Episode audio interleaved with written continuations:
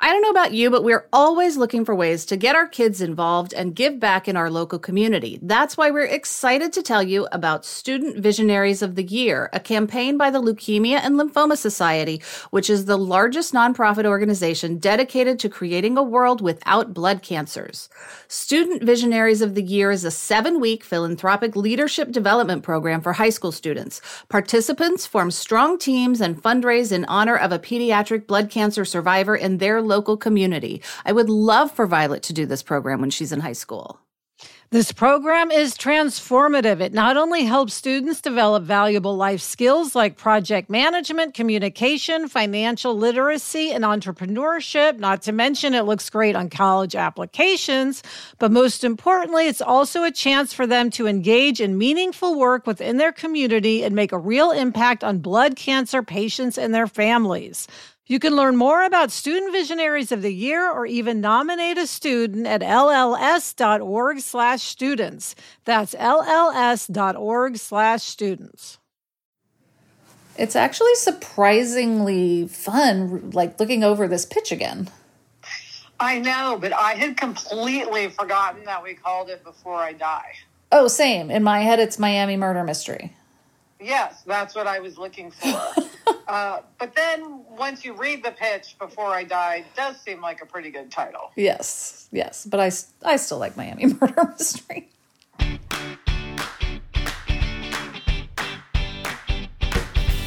Hi, and welcome to Happier in Hollywood, the podcast about how to be happier, healthier, saner, more creative, more successful, and more productive in a backbiting, superficial, chaotic, unpredictable, fundamentally insane world. I'm Sarah Fain, a TV writer and producer living in Ojai, right outside of LA, and with me is my high school friend and writing partner, Liz. That's me, Liz Craft. On this podcast, we talk about being writers in Hollywood, how we balance a career and friendship, and how to survive the war of attrition that is life in Los Angeles. Okay, Liz, this is a very special episode today. We are going to share a pitch that we wrote several years ago that sold to CBS. And after we do the pitch, we're going to talk about what changed over the course of the notes process from giving the pitch to actually turning in the script. Yes. And we should say this did not get made, although, hey, it's never too late. You never know. Yes. and it's based on a short article, less than a one page article, Sarah, which goes to everybody wants IP. Even if it's not big, famous IP, they just want to know that it's based on something. Right or wrong. Although in this case, we did really love the what we could make of it. All right, Sarah, when we come back, the pitch for the show Before I Die. But first, this break.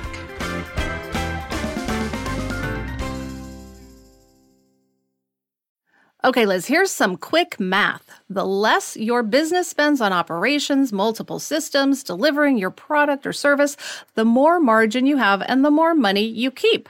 So to reduce costs and headaches, smart businesses are graduating to NetSuite by Oracle. NetSuite is the number one cloud financial system, bringing accounting, financial management, inventory, HR into one platform and one source of truth. With NetSuite, you reduce IT costs, you cut the cost of maintaining multiple systems, and you improve efficiency by bringing all your major business processes into one platform, slashing manual tasks and errors. Over 37,000 companies have already made the move. By popular demand, NetSuite has extended its one of a kind flexible financing program for a few more weeks. Head to netsuite.com slash Hollywood netsuite.com slash Hollywood. netsuite.com slash Hollywood. Liz, there is nothing I love more than having a delicious meal that I didn't have to cook, which is why I have been getting no prep, no mess meals from Factor. Meet your wellness goals in time for summer thanks to the menu of chef crafted meals with options like Calorie Smart, Protein Plus, and Keto. Factor's fresh, never frozen meals are dietitian approved and ready to eat in just two minutes. So no matter how busy you are, you'll always have time to enjoy nutritious, great tasting meals. Last night, I had blackened salmon with broccoli and with cauliflower rice. It was so delicious. It was the perfect dinner. Head to factormeals.com slash HIH50 and use code HIH50 to get 50% off your first box plus 20% off your next month.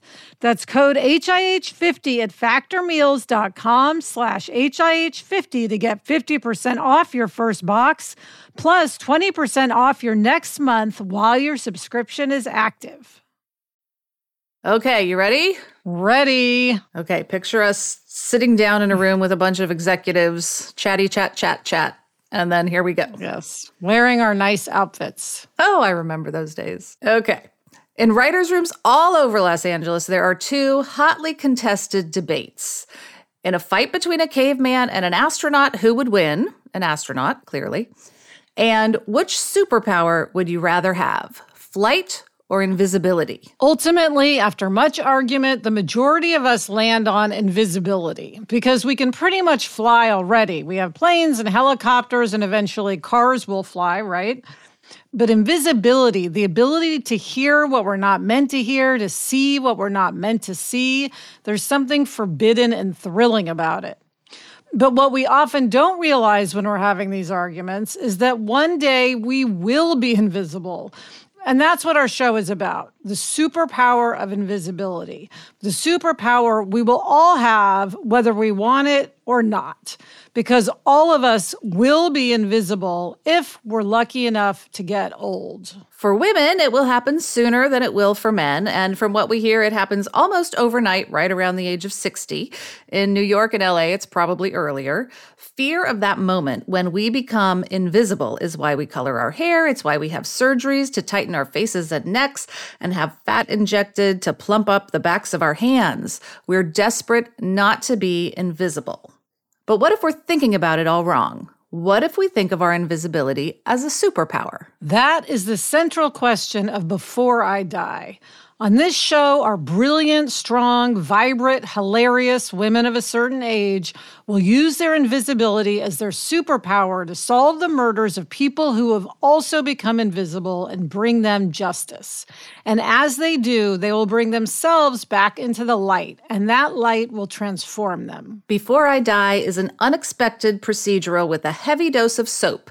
You've heard of a sewing circle? This is a murder circle. So let us tell you a bit about our world, then we'll dive into our three main characters Rita, Kat, and Felicia, and also Dolores, whose mysterious disappearance is the catalyst that brings them together. The rest of the country may be going to hell, but Miami Shores is a haven, a haven from drug dealers and homelessness and the immigration debate.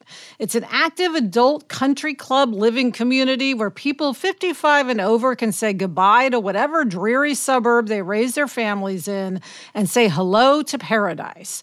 In other words, it's a retirement community for people who aren't done yet. Sundown mojitos served sharply at four. Located in gorgeous Miami Beach, Florida, Miami Shores offers everything from salsa dancing and sea kayaking to mindfulness and mahjong. You wanted to be on Broadway but got stuck selling commercial real estate? At Miami Shores, you can star in an almost professional level production of Hello Dolly, or you can join the paddleboarding club, or learn to play poker, or, or, or. With an 18 hole golf course, three pools, a salon and spa, gourmet dining, and five different sophisticated housing options to choose from, the two bedroom modern bungalow is the most popular. Miami Shores isn't a place where old people come to die. They come to finally live their dreams. At least that's the idea. Our girl squad of seniors, Rita, Kat, and Felicia, will live out some dreams, just not the ones they had set their sights on when they decided to call Miami Shores home. Instead of starring in musicals or taking romantic walks on the beach with their aging soulmates, before they die, they'll solve murders, and they'll do it together. So let's dive into our characters, starting with Rita Malone, the rule follower. Think Jamie Lee Curtis. First, Rita was the tall, capable middle child of Elise and Jack Spiro. Then she was the supportive wife of brilliant homicide detective Richard Malone. Then the doting mother of Maggie and Zach. And now she's an adoring grandma. Are you sensing a trend? For 64 years, Rita has defined herself largely by her relationship to others daughter, wife, mom, grandma, but her parents are long gone. Her kids are grown. Maggie's a lawyer with three kids of her own. Zach does multi million dollar real estate deals. She suspects he's gay, but he doesn't share. And now her husband is gone too. He died a year ago of a massive heart attack just before he was set to retire. So, who is Rita now that the people she's defined herself by aren't there to define her anymore? To be honest, she's not sure. She's going to find out, of course, but we're not there yet. Here's what she does know this is not the future she was dreaming of during all those years of taxing the kids around, volunteering for the PTA, and leaving dinners warming in the oven for Richard when he worked overtime investigating murders. When Richard retired, they were going to travel, plant a garden, learn to paddleboard for fuck's sake. Moving to Miami Shores was the first step into what were supposed to be the best years of their lives. Instead, Rita's a widow, the first and only one in her friend group of law enforcement wives. And over the last year, the sympathy dinner party invites have tapered off to phone calls and girls' lunches once a month. In short, it sucks.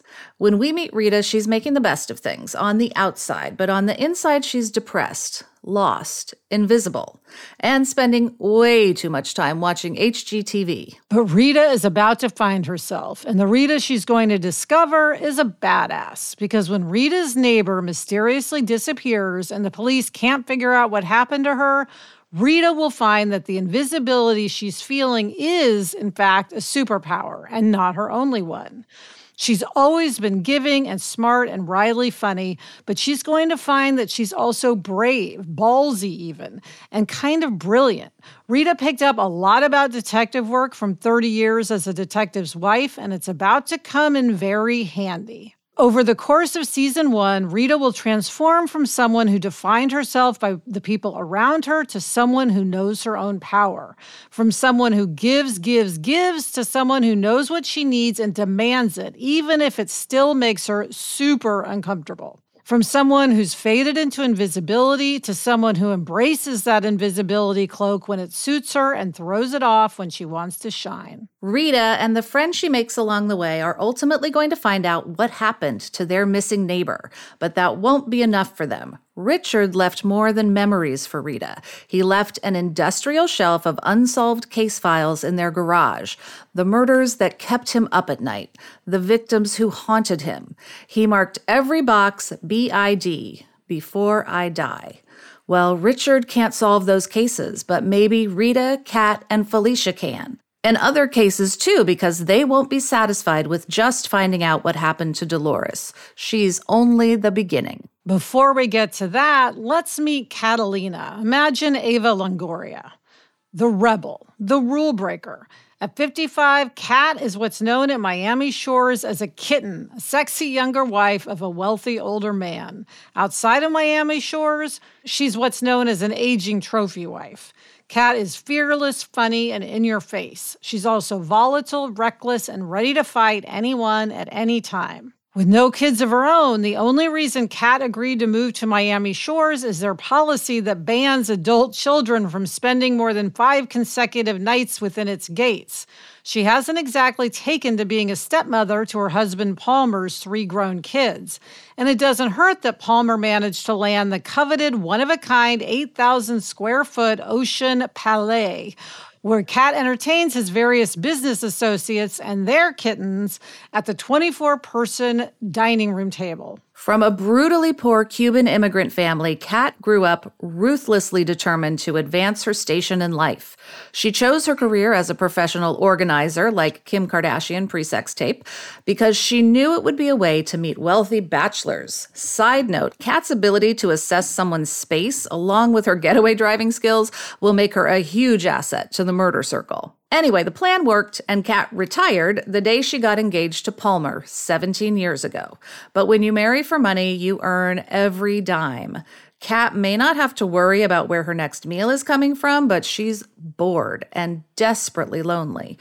Thanks to an ironclad prenup, she can't even cheat for excitement. You know those women who don't have girlfriends? That's Kat. At least it always has been. With Rita and Felicia, we'll get to her in a second, Kat finally has a squad.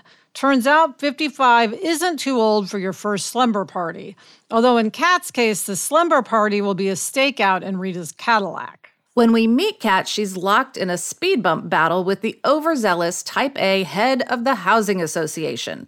That would be Felicia. We picture Angela Bassett, the rule enforcer, the contrarian, the fearsome president of the Homeowners Association. Felicia knows the Declaration of Covenants, Conditions, and Restrictions by heart, and she expects the residents to follow it, down to the height of the grass on their lawns, which should be no more than three and a quarter inches high. She doesn't care if they like it, and she definitely doesn't care if they like her. Their community has standards to maintain, and those standards benefit benefit everyone.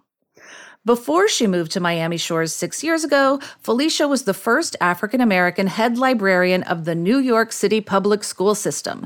Now, many people think of librarians primarily as professional shushers, but in fact, librarians are their own special brand of badass. Yes, she can find pretty much any piece of information in the stacks or online. She even knows how to navigate the dark web. But she's also got a freakish amount of knowledge stored in her head. Felicia is basically a human version of the internet. When Felicia and her wife Stella retired from their jobs, Stella was a hard edged litigator and left behind the cold winters of New York for Miami shores. They were supposed to be the snowbirds who flew back north as soon as the snow melted. But soon after they arrived, Stella's forgetfulness became dementia, became Alzheimer's. So they stayed. Stella is the love of Felicia's life, and watching her disappear daily, word by word, memory by memory, is devastating. So Felicia channels that pain into something she can control, keeping her community safe and beautiful. The uniform lawns and the three approved paint colors give Felicia comfort. When a neighbor mysteriously vanishes from her community, it's like an earthquake for Felicia. The very ground beneath her shifts and makes her feel unsteady. But as she gets drawn into the case by Rita and Kat, she will be shocked to find that she actually enjoys the ride, that disruption can be thrilling, and that breaking the rules is, well, it's fun, not that she'll admit it. And then we have Dolores, our mystery woman, our catalyst. We talked about women of a certain age being invisible. Well, Dolores is so invisible that nobody notices she's gone missing. Nobody, that is, except Rita. Dolores's disappearance is the catalyst for our show, and in season one, she's the unseen fourth member of our seniors squad. We won't know a lot about Dolores at first, just that she moved to Miami Shores a few years ago. Nobody's sure from where. After her disappearance, acquaintances observed that although she always seemed busy, Dolores kept to herself. She didn't make enemies, but she didn't make friends either. The only person at Miami Shores she ever really talked to, as far as we know, was Rita. And that's just because Rita was her closest neighbor. Unwrapping the mystery that is Dolores, what happened to her, and why will propel us through season one. So, before we dive into the pilot, let's talk a little bit about the tone of the show. Imagine going to brunch with the smartest, funniest women you know. You may have to age them up a little or not, but that's what the tone of this show is. Only in addition to supporting each other and challenging each other, these women are solving murders. Are their lives perfect? No. Have they been kicked around a little? Yes. Are their jawlines a little looser than they were 15 years ago?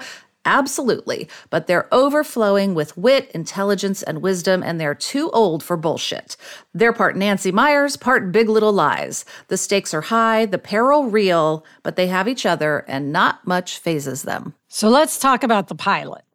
We meet Rita in her new widow's routine, making her side of the bed, drinking from the hers mug in the his and hers set, not throwing away Richard's toothbrush for the 319th day in a row.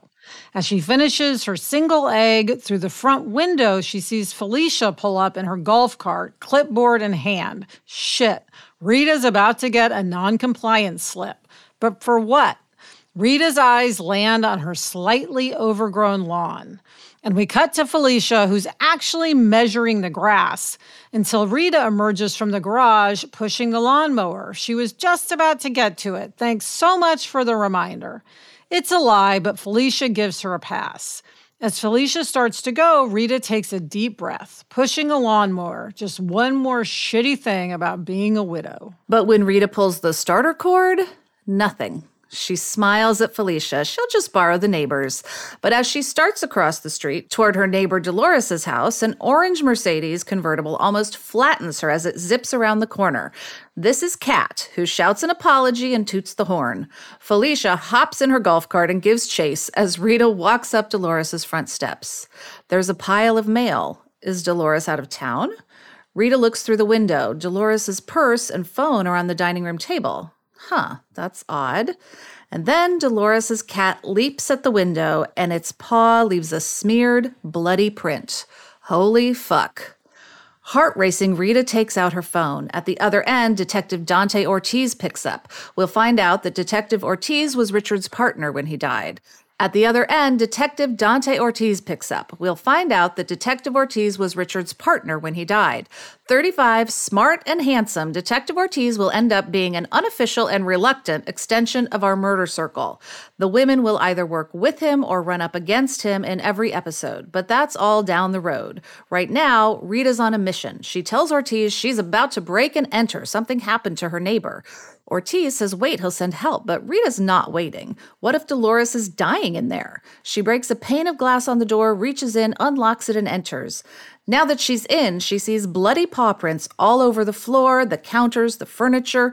Ortiz begs Rita to get out and wait for the police. There could be someone in there. But Rita keeps going until she turns a corner and finds herself about to step into a huge puddle of blood. But Dolores is nowhere to be found. And as the pool of blood morphs into the beautiful sunrise of our title card, Before I Die begins. So here's what happens in the rest of the pilot, and we'll stay general from here on out. When we come back after the teaser, Dolores's home is a crime scene, and many Miami Shores residents, including Felicia and Kat, are lining the sidewalks. Ortiz mentions to Rita that his first case as Richard's partner was another missing older woman in Miami Shores, Winnie Wilson. They never solved that one, but he's going to find out what happened to Dolores. The conversation sends Rita to her garage where we reveal Richard's Before I Die files. Rita pulls one out Winnie Wilson. Winnie's unsolved disappearance was one of the cases that haunted her late husband. Later, Rita has the files spread across the dining room table when Kat knocks at her door in search of a partner for alligator patrol. A resident heard a cop float the theory that Dolores was dragged off by an alligator, and now Miami Shores security wants all residents to participate in an alligator night watch. So far, no one wants to be Kat's partner. And her shift was supposed to start half an hour ago. Rita's too nice to say no. I'll drive, Kat says, pointing to her souped up Bentley Lux customized electric golf cart. Which, by the way, is a real thing. As Kat drives, a harrowing experience in and of itself, Rita shares details from the Winnie Wilson file. Missing older woman, Miami Shores, no family nearby. That's pretty damn similar to Dolores. She thinks this alligator theory is nonsense. What if the cases are connected? What if someone is preying on old women? As they finish patrolling and head back to Rita's, Kat spots a flashlight beam moving inside Dolores's dark house. Someone's inside. Kat immediately turns off the headlights and coasts to a silent stop. They've got to investigate. Rita says it's too dangerous, but Kat grabs a nine iron from her bag in the back. Rita says fine, but give her 30 seconds. She runs into her house, gets Richard's service pistol from the safe. She follows Kat across the street and into Dolores's house. A shadow rounds the corner. Kat wields the golf club as Dolores raises the gun and yells, Freeze! Kat flips on the light, revealing Felicia. At first, Felicia claims she was there to put the front porch light on a timer, but then she admits she was snooping because this alligator theory seems ridiculous to her, too. And little do Rita, Felicia, and Kat know it, but this is the birth of the murder circle. Together, they will discover a third missing woman from a neighboring community and become convinced that an angel of death is targeting single older women in Miami. They'll talk to Winnie Wilson's son, Peter, who now lives in the house Winnie disappeared from and believes his mom was killed by a home health nurse, Armin Walensky. Richard had questioned Armin in the original investigation but couldn't prove his guilt. What if all these years later they can? At least they're going to try. Armin no longer works in home health, but Felicia recognizes his name. He was removed by Miami Shore security after he scaled a gate six months ago. What if he was looking for his next victim? What if that victim ended up being Dolores? The murder circle embarks on a road trip to the Everglades, but when they track down Armin in a dilapidated shack deep in swampland, he's dead. Like dead, dead, mostly bones. Rita, Kat, and Felicia won't stop there. In their quest to find a killer, they'll use their collective superpower. It's a lot easier to steal a coroner's report when nobody notices you, as well as their individual superpowers. Kat will assess Armin's shack and determine from the way his space is organized that he was pulling his life together, not drowning in alcoholism, which contradicts what they've been led to believe about him. Felicia will use her skills as a human computer and her actual computer skills to find a crucial piece of evidence that leads to the real killer. And Rita will remember that the most important thing she learned in 30 years as a detective's wife is that the story of a crime is built from the evidence, not the other way around. Because after an investigation that includes a couple of red herrings, our favorite is a colorful manicurist who mysteriously came up with the money to buy her own salon just weeks after Winnie disappeared, they'll find that there is no Miami angel of death. Dolores' disappearance is not, in fact, tied to Winnie's. Winnie was killed by her son, Peter, who paid Armand to abduct her from her home, so Peter would have an alibi. If he was in Tampa all weekend, how could he have killed his mom? What Richard never figured out is that Armand took Winnie to Tampa, where Peter killed her and disposed of her body. The motive? Money. Peter didn't want Winnie to outlive her money, so he killed her. But Dolores' disappearance will remain a mystery that our murder circle is determined to solve. As the pilot mystery unfolds, each of our women will also have a personal thread that's impacted by the case and the bonds they're forging with each other. Kat will struggle with her aging beauty and what crossing that line of invisibility means for her marriage. Felicia will realize that the love of her life, Stella, is gone, even if she's still technically there. And Rita will come to understand that Richard's Before I Die files are both a way to keep him alive and a way to start letting him go. In season one, our gang of three goes from being hapless amateurs to a skilled unit. Every week, they'll solve a different murder, and they won't just solve the cases Richard left behind. Our cases can come to us any number of ways. When they do start from the files, there will always be a present day person with a direct emotional connection to the case. A daughter will find out her father didn't abandon her, he was murdered. A mother will finally be able to bury her long lost son. And people will come to them to solve cases the police can't or won't pursue. In episode two, for example, a woman from a neighboring community has heard about the case they solved in the pilot and seeks them out. Her brother was shot dead a couple weeks ago and the police have no leads. Can they help? They can and they will. In another episode, a murder happens live on Facebook and they use their skills to track the killer down before he kills again. They even get pulled into a case through an Amber Alert when a babysitter is killed and her young charge is missing.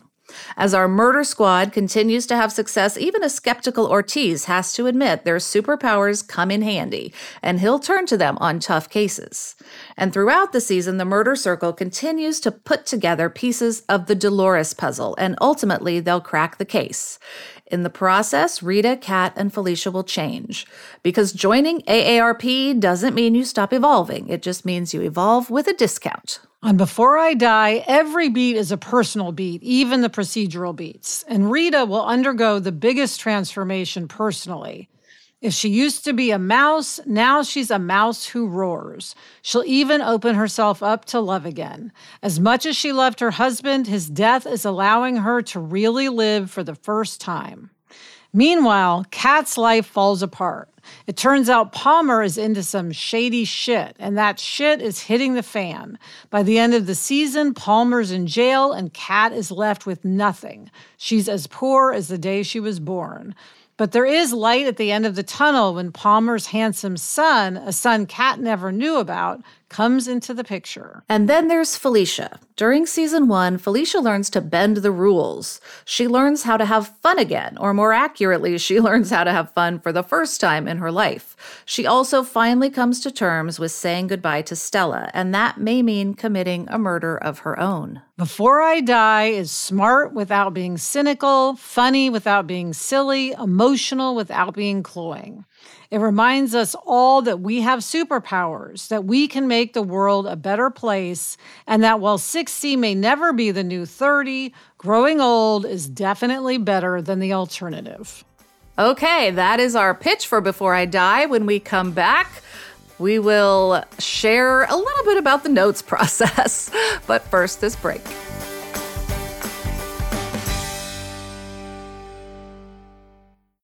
Knowing how to speak and understand a new language can be an invaluable tool when traveling, meeting new friends, or just even to master a new skill. But it's not always simple when you're bogged down by textbooks and structure classes. That's why so many people trust Rosetta Stone. Rosetta Stone is the most trusted language learning program, available on desktop or as an app. It truly immerses you in the language you want to learn, like Spanish, French, Italian, Chinese, and more. You won't just be studying English translations. The Rosetta Stone intuitive process helps you pick up a language naturally, first with words, then phrases, then sentences. Don't put off learning that language. There's no better time than right now to get started. For a very limited time, listeners can get Rosetta Stone's lifetime membership for 50% off. Visit rosettastone.com slash rs10. That's 50% off unlimited access to 25 language courses for the rest of your life. Redeem your 50% off at rosettastone.com slash rs10 today. This episode is brought to you by Progressive Insurance. Whether you love true crime or comedy, celebrity interviews or news, you call the shots on what's in your podcast queue. And guess what? Now you can call them on your auto insurance too with the Name Your Price tool from Progressive. It works just the way it sounds. You tell Progressive how much you want to pay for car insurance, and they'll show you coverage options that fit your budget. Get your quote today at progressive.com to join the over 28 million drivers who trust Progressive. Progressive Casualty Insurance Company and Affiliates. Price and coverage match limited by state law. Okay, Sarah, we are back talking about our Before I Die pitch, which we wrote for CBS several years ago. Still love that show. I know. It's so fun. I mean, that's the main thing that I feel when reading over and looking over the pitch again. It was just fun. Yeah. It was a fun yeah. show with great emotional stakes. Now, so we did the pitch, they liked it, and then we sort of left to see okay, what's going to happen? Are they going to buy it? Are they not going to buy it? And we got a call saying, well, they love the pitch and they love this notion of invisibility, but they would like you to make some changes or agree to make some changes before they actually buy it. And the main change was that they didn't want all of the main characters to be old ladies. Of course, this is why we had signed on to the project because we were like, that's so cool. It's Golden Girls as a drama, but with murder. So it was one of those things where I think you go through a process of like your enthusiasm then takes a big hit and then you have to find it again. You have to go, okay, yes. this isn't what we thought it was going to be, but but we're going to just embrace it and move forward with this new thing. Yes, and their point was that people can be invisible in different ways. So, which is true. Which is true. Kat, for instance, who's a trophy wife, was sort of can we make her even younger and embrace the idea that sometimes women with powerful husbands really aren't seen? And I do think a lot of women could resonate with that.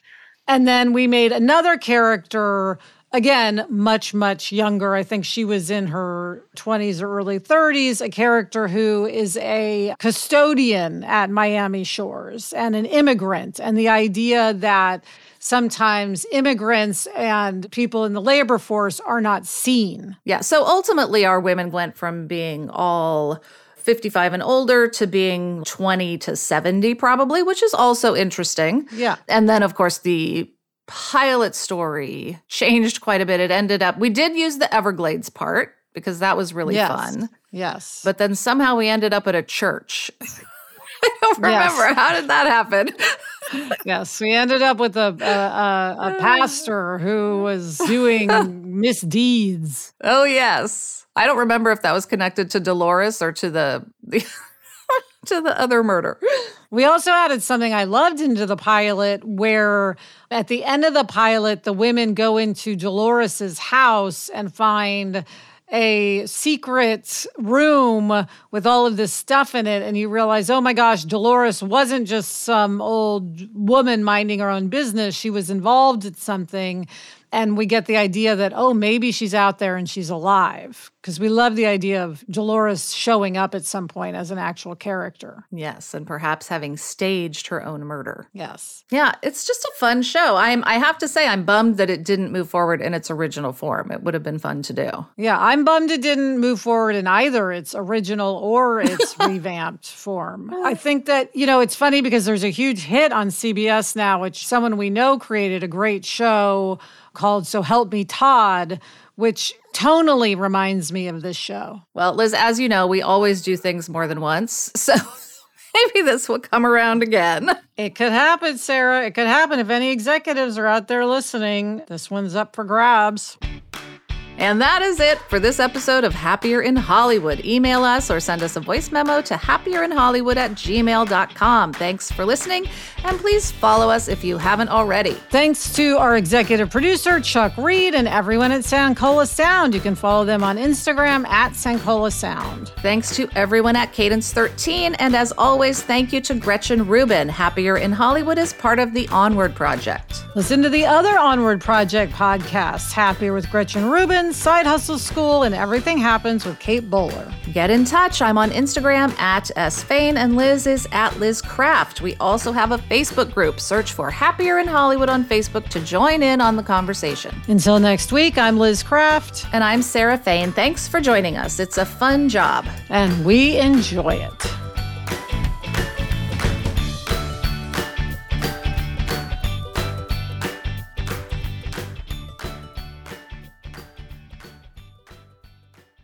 Now, Sarah, was that the last pitch that we did in person? Has every pitch since then been on Zoom? Wow, I think so. Yeah. That was the last time I had an opportunity to wear one of my blazers. And your nice shoes. yes, my nice shoes. Oh, well. And of course, now that we're like going over it again, I have notes.